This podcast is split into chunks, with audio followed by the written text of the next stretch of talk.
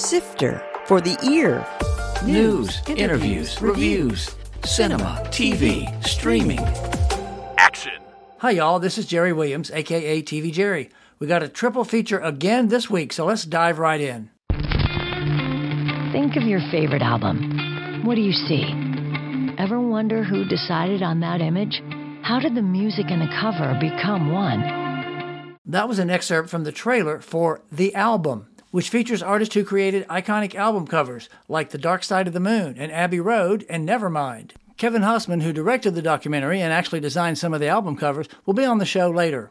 The album is one of two films featured this week, both of which are part of the 18th annual James River Film Festival, which runs from April 20th through 23rd in various venues around town. The other film is The Alliance, which chronicles the establishment of a farming community in New Jersey created by Jewish immigrants in the 1800s. Director Susan Donnelly and DP co editor Ted Salins will tell us more. And since both of these films are playing at the Byrd Theater, it's the perfect time for a brief chat with their new executive director, Ben Cronley. Sifter Review of the Week. Murder Mystery 2 on Netflix.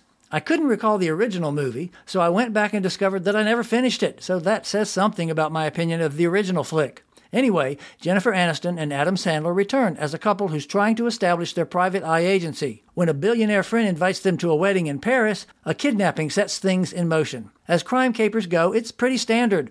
Some of the locations are attractive, but it's really all about the starring duo and their chemistry. They're both doing their typical shticks, which works if you like their style.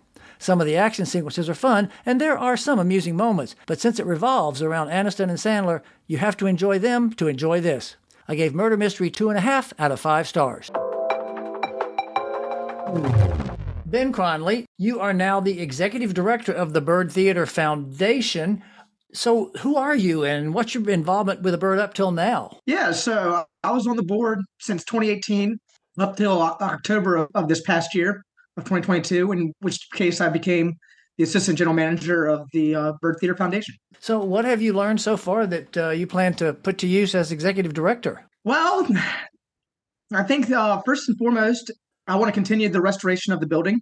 Sure. Um, we want to get, turn it back into the 1928 grandeur it was. That's where my focus is primarily right now. I actually have done videos, and I'll post a link to some of those. You know, new some new seats are in, some of the lobby's been done, and some of the stuff you can't see. So, what are the some of the big things that are left? Yeah, so replacing the rest of the seats. Right. We also want to replace the carpet with the original 1928 carpet. We also want to restore the organ. I mean, it works now, but it just needs some extra. it, it works now. It just need just needs some updates. And what about that area? I know when I've been walking down Cary Street, that area under the marquee that's kind of exposed to a bunch of old. Uh, Yeah, it's it's the original 1928 marquee that's up underneath there. We're looking at restoring it back to the 1928 look and feel, and adding the blade back up. what? I'm sorry, say that. Explain that again. I'm not sure I understood. It's a sign that's B Y R D right. in vertical letters. And that's called a blade. That's called a blade. Oh, I didn't know that. Okay, so that's a blade on the marquee. Yes. Got it. Do you have a timeline on any of this, or are y'all still trying to work to raise the money and get everything organized? We're still working to raise the to money in and to get organized. Really, we're in the process of getting a historic structures report, which will cover ex- exactly everything that needs to be done in the theater. Once we have that in place, we'll really hit the ground running from there. But we're hopeful that by 2028, our 100th year anniversary, we'll at least have done most of it. Yeah, that'd be great. That gives you something to work toward. A hun- a hundredth year. That's pretty incredible. How have you seen some of the changes? I know obviously the seats are more comfortable, and you changed a lot of the stuff in the lobby in terms of the uh, concessions and stuff like that. How has that worked out? Has that uh, proven popular with people? Yes, so far so good. I mean, I think it's really been popular. Um, we've been able to get people in and out of the concession areas pr- relatively quickly, and then ta ticket taking is also kind of sometimes a hold up on on trying to get people in. But we're we're doing a better job of implementing that and getting people in. obviously the downside to a lot of these smaller theaters like that one and the Empire downtown, the lobbies are so tiny. And you got this big theater and you got all these people. There's really no way you can expand the lobby. No, there's no way to expand the lobby. Unfortunately, when they built it back in 1928, they didn't have concessions. Oh wow. They actually had a fountain where the concessions area is now. Oh cool. I didn't know that. So what about programming? I know that there's all kind of programming going on all the time. There's movies in there almost every night. What are some of the things that y'all are doing to try to get people back in the theater? Unfortunately, first run, which is meaning their first release out like first into the theaters, Right. is very hard to do with a single screen. So the distributors they require for first run movies, which are first release, first into the theaters. They they require at least a two week showing, so we have to show it every single day in every single slot time slot that we have. Oh, so that interferes with having any of your family stuff or any of your others. Exactly. So very difficult to get that. And also with second run, there's there's not much left for second run because they go from the movie theaters and straight to streaming. Right. So there's no grace period from when they leave the theater to when they are shown publicly. So what have you done to fill that gap? So we're really looking at, at repertory movies and, and we're trying to do themes like we're, we're thinking about doing the 1970s one month. A lot of great movies in the 70s. Oh, yeah. A lot of great movies in the 70s. And then our Sunday classics, we'll try to do that as kind of cl- classic, like 1960s or ni- pre 1960s. And you have some family things you do on the weekends and stuff too. So. Yes. So Saturday mornings we do we do a family series. Uh, we usually do two screenings of, of the movie, and the first screening is dedicated to uh, sensory friendly, where we have the lights turned up and the sound lower, so that way kids with say autism or or disabilities can come in and, and enjoy a show without being over inundated with sound and picture. Yeah, exactly. All that stimulus, all that. Yeah, right. Yeah. So, what is your background with the Byrd? Were you raised in Richmond? Did you go there as a kid, or? So I did. I was born, raised here in Richmond. Went to the Byrd as as a kid. Went with my grandmother a lot. Was that the days when Eddie Weaver was still there, or was that after him? He was the original organist, I think, the one I knew of. I think it was after Eddie. Okay. To be okay. honest with you. And something I also want to bring up, of course, still every what is it? Just Saturday nights you have the organ play before no, the no, shows. No, we we are actually looking at, at expanding that. Currently, it's Friday, Saturday morning, Saturday um, evening, and then Sunday, and we're looking at increasing that to maybe Wednesday and Thursdays and Sunday nights. Uh, and I know, of course, there are independent films. Actually, I'm doing an interview on this show in a, a week or two with uh, the folks from Bell Tower who are bringing in. Uh, I'm doing a, an interview with them, and that's an independent film. So I know you still, you know, you welcome independent filmmakers and local filmmakers as well. Absolutely, we partner with a lot of them, and a lot of times they'll rent out the theater for us. And Stacy Shaw is gone. I'm assuming from what I've read that that was planned and it was it was a smooth, easy transition. There was no yes. kind of that's good, good. Right now, we're only open Thursday through Sunday, but we're looking to reopen to Wednesday nights and Sunday nights. Oh, good, um, good. So trying to to reengage the public a little bit more too. There you go. When you're not sitting in the Byrd watching a movie, what do you like to watch? Oh man, so I'm big on to the fantasy movies, the Harry Potter and um, Lord of the Rings. Right, right. What do you think of that new Lord of the Rings? Oh, I loved it. Did you? I thought it was great. Good. I couldn't get through it. Uh, I thought it was okay. Oh, really? yeah, yeah, yeah. Good. Um, I can only get halfway through that and the dragon one. I'm like, okay, same old, same old. But yeah. well, maybe one of these days some of those movies might end up at the Byrd. Ben, I want to thank you again for talking to me, and I want to wish you good luck with all of the fundraising and renovation and programming for the Byrd. Well, thank you so much, Jerry. I really appreciate it. That was Ben Cronley, Executive Director of the Byrd Theater Foundation, talking about what's coming at the Byrd. When I was a little girl, my Uncle Effie would tell me stories about a place in New Jersey that I had never heard of before. It was called Alliance. That was an excerpt from the opening of Alliance, which is about Jewish immigrants who escaped the horrors of the pogrom in Russia to end up on farms in the United States. Alliance is the name of the community that was established in New Jersey, and this documentary looks at their challenges from arriving in a new country where they didn't know the language or the customs. It screens at the James River Film Festival on April 22nd at 1:30 p.m. Director Susan Donnelly and DP co-editor Ted Salins will tell us more. I'm talking with Susan Donnelly and Ted Salins about Alliance. So first of all, who are y'all? Our grandfather who is the grandson of one of the Alliance settlers, had 10 children. Uh, Susan's mother is my father's sister, and there are eight others. Wow. And there's 15 first cousins, not including our wives and husbands. What's your background in uh, film and video? Well, this is my first full length film. I started creating films, but mainly short films, uh, documentary here and there, and mainly music videos when I was in high school and became kind of really obsessed with it and loved the making of it, especially the editing. You know, and then I kind of always carried that with me. And in college, I, you know, took some film courses, even though I was not at a film school, but I was focused mainly on children's media and children's television and did, you know, some internships that related to that Children's Television Workshop and WGBH and that type of thing.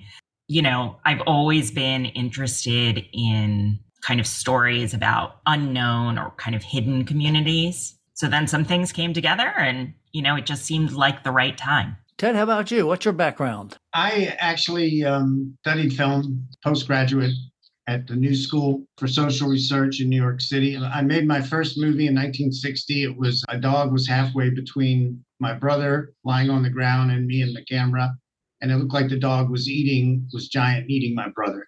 I work as a professional videographer, and I've been teaching filmmaking and screenwriting at Randolph Macon University and Bright Point College for the last 20 years. I'm guessing from my first question that the way this kind of this story kind of came about is you already knew each other. So what made y'all say, okay, let's make a documentary about Alliance? Brother, I've known Susan since she was born. and I'm going to say one thing, and I'll let her continue. But um, it's been so much fun working on this project with a first It has. cousin. Right, right. It definitely has. so what was the inspiration for what made y'all say, let's make a movie? Well, the inspiration for it was actually our uncle Effie, who, from when I was a little kid, kind of taught me about the genealogy of our family. So I was always intrigued by it. And I had only been to Alliance maybe once or twice when I was a kid, but I didn't know anything about, you know, the colony. Fast forward to as an adult, there was an event that was going to be held in Alliance. Um, we decided to go up. And so I took my family and some other cousins went up and, you know, I learned so much more about the Alliance colony and just became really interested in it. Unfortunately, my uncle then got really sick and was dying. And I wanted to carry on the stories that he had told me. At the same time, I was taking a bunch of filmmaking courses and coming up with ideas for documentaries. Then we heard that there was going to be an Alliance Descendant reunion.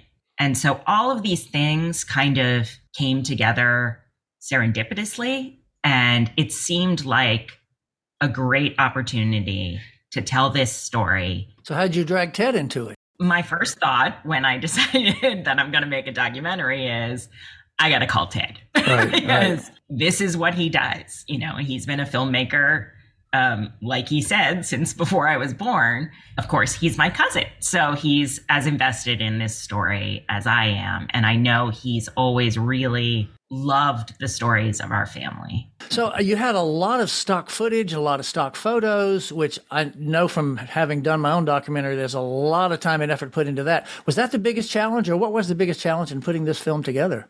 that probably was the biggest challenge actually so you know we did a lot of interviews but there's only so long you can watch someone talking Right. you know and i wanted to tell the story visually luckily i ended up working with stockton university um, which is in southern new jersey near where alliance was and they had already had a repository of a lot of ancestors photos and things from alliance That's great. yeah, it was fantastic. So I really started there and gathered some more from other descendants of the colony.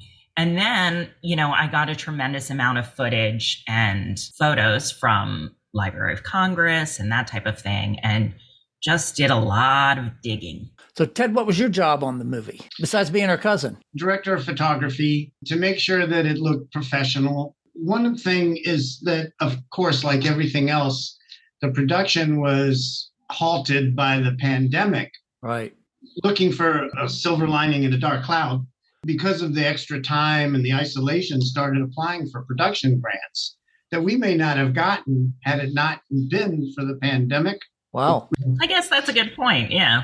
That's the bright side of the pandemic. That's great. my Well, job to make sure it looks professional It's interesting because I know in the ending of it, you tie this into today's immigrant issues, which obviously is a different story, but it's the same story. That was pretty fascinating. Was that intentional or did that kind of evolve as you were making the movie? It did actually kind of evolve as I was making it. Um, I just started seeing a lot of parallels and, you know, began asking the people I was interviewing how they thought it related to modern day immigration. And, you know, it just showed a good kind of lesson about immigration back then and then what things have turned into now. And, you know, obviously immigration is a very hot topic right now. So I think it's a good thing to be able to kind of compare and then maybe have some discourse, you know, about this kind of social justice issue. We were filming right about the time that the uh, children were being torn from their parents and put in yeah. cages. And most everybody responded well to Susan's question. Well, you know, it's interesting. The other documentary that I'm interviewing that's showing the next day, which is not part of the James River Festival, I mentioned it to oh. Ted, is called Anahita. And it's about a woman who escaped the Taliban on one of those planes. She spent three days on the tarmac with her five children sleeping until she finally got on a plane and came to America. Oh and it's this incredible story. This well, it's absolutely relevant, though, Jerry. Oh, absolutely, yeah. absolutely. And uh, the early part of the film shows the history of the uh, discrimination and violence against Jews in Russia and the intellectual movements by a small group of people to get Jews out of Russia and to start these farm communities in South America and North America. And of course, the first, you know, they made a mistake. The first one was in Louisiana. Right. And everyone died of malaria. And the second one was in North Dakota and everyone froze to death. Right, right. So southern New Jersey seemed to be the right place. Another thing I noticed at, near the end is that there seems to be a resurgence to modern Jewish farming, to this concept. Yes, there definitely is. It's a movement that has started probably over the last five, ten years. Jews are really kind of looking back to the land, looking back to their history in farming and creating new spaces for experiences that are agricultural based. And so, surprisingly, there's a lot of modern Jewish farmers throughout the country, including some in Alliance that are kind of trying to restart the agricultural community there. What's Alliance like now? Obviously, there's a little bit of footage in there from it, but what's that area like? It's still mainly farmland. You know, it's only 10 minutes outside of Vineland, New Jersey, which is a city. But uh, the Alliance area, which is actually now called Pittsgrove Township, is really still pretty much farmland. It's still owned by the same Jewish families, or has it passed no, on?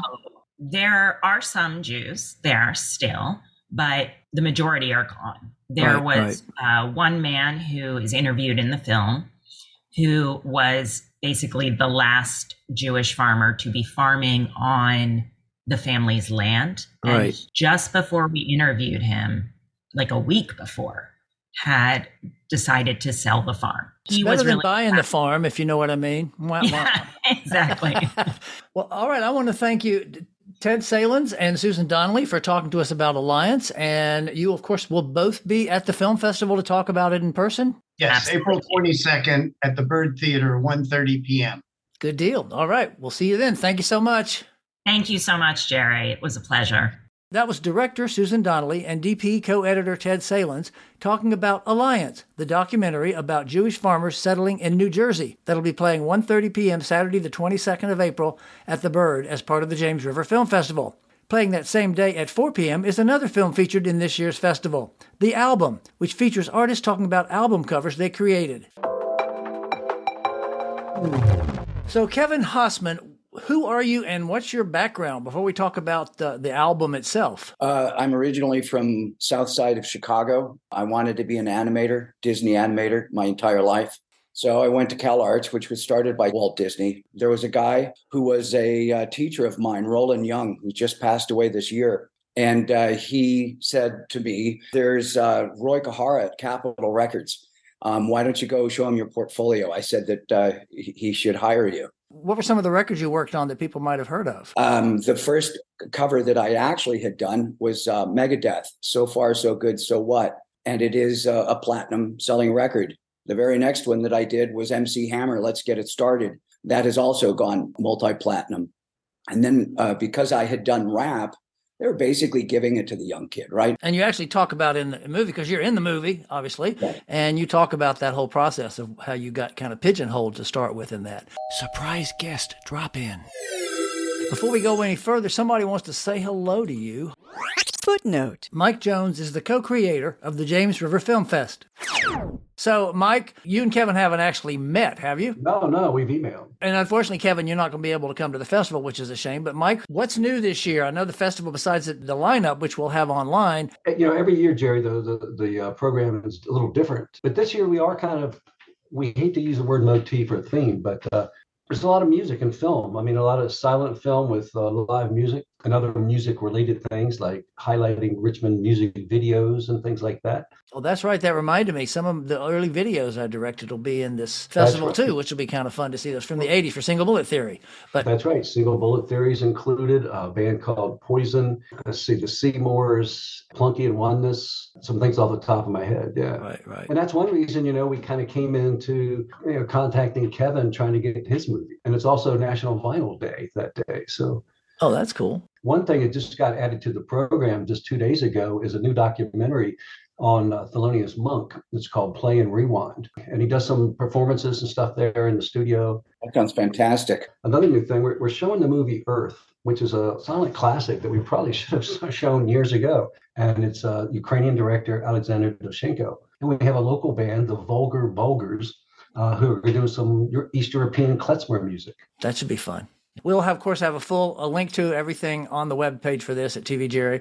But I want to thank you for dropping in and saying a little hello to Kevin too. Jerry, thank you so much. Kevin, thank you again. All right, thank you, Mike. We're talking about some of the things you did at Capitol Records. You mentioned too that were platinum. You've you've gotten over twenty. Yeah, twenty four, two dozen gold and platinum the the ones that actually win a Grammy for uh, best packaging are the ones that get the most exposure and, and sell the most aren't always the ones that you really cherish uh, for your best work. Well, that's interesting. I did not realize Grammys has it because obviously it's not in the show on TV, but they actually have a uh, an award for album cover. Oh yeah. So how did this project come about? What was your inspiration? There was the, an assignment PowerPoint.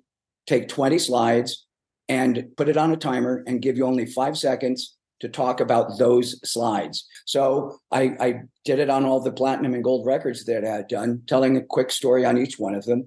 And by the time I was finished with that talk, I had all of them on their feet clapping because they had basically bought half of the records that I had of course, presented yeah. in this presentation. So yeah. they didn't know it. They thought it was funny. And I thought, you know, if I could get that kind of reaction with just my career, and then I called all these people. So these people love to talk about what the days that it used to be and kind of give their spiel of not wanting to be forgotten. Just seeing the trailer, you see a lot of it. I mean, you know, the stories like this, the story about this Rolling Stones with the zipper that had to, how they had to adjust the zipper, and Abbey Road, how that was Saturday Night Fever. Never mind Janet Jackson. There's so many incredible stories. Is there one that sticks out to you that that's one of the most amazing, or was one of the hardest interviews to get? So the one that I thought was actually the most unique because I didn't know the story was Aubrey Powell, who was part of Hipgnosis. And he, they did all the Pink Floyd covers, right? They did Dark Side of the Moon. Right, he talks about that in it as well. But the one where he's talking about animals, where it's the balloon of the pig up over the power station. Yeah. And what it basically happens is the ropes that they had to hold this thing down broke and it flew off and yeah. as his story goes, it went right over Heathrow Airport. And they had taken up fighter jets to knock the thing down because they were concerned it would interfere with flight traffic. It slowly landed in a field miles and miles away. And they got a call from the old farmer out there saying it's scaring my cows. Get rid of this thing.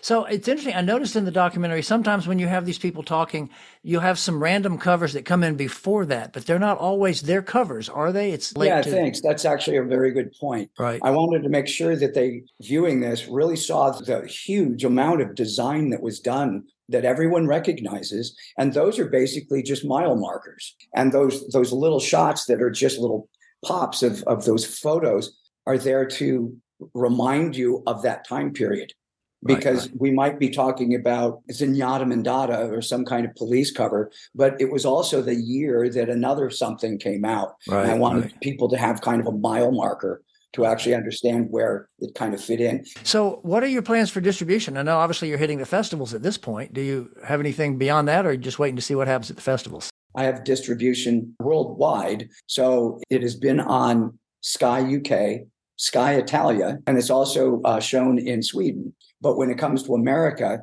I'm doing Amazon Prime. So if you search the album, you'll have to purchase it like that.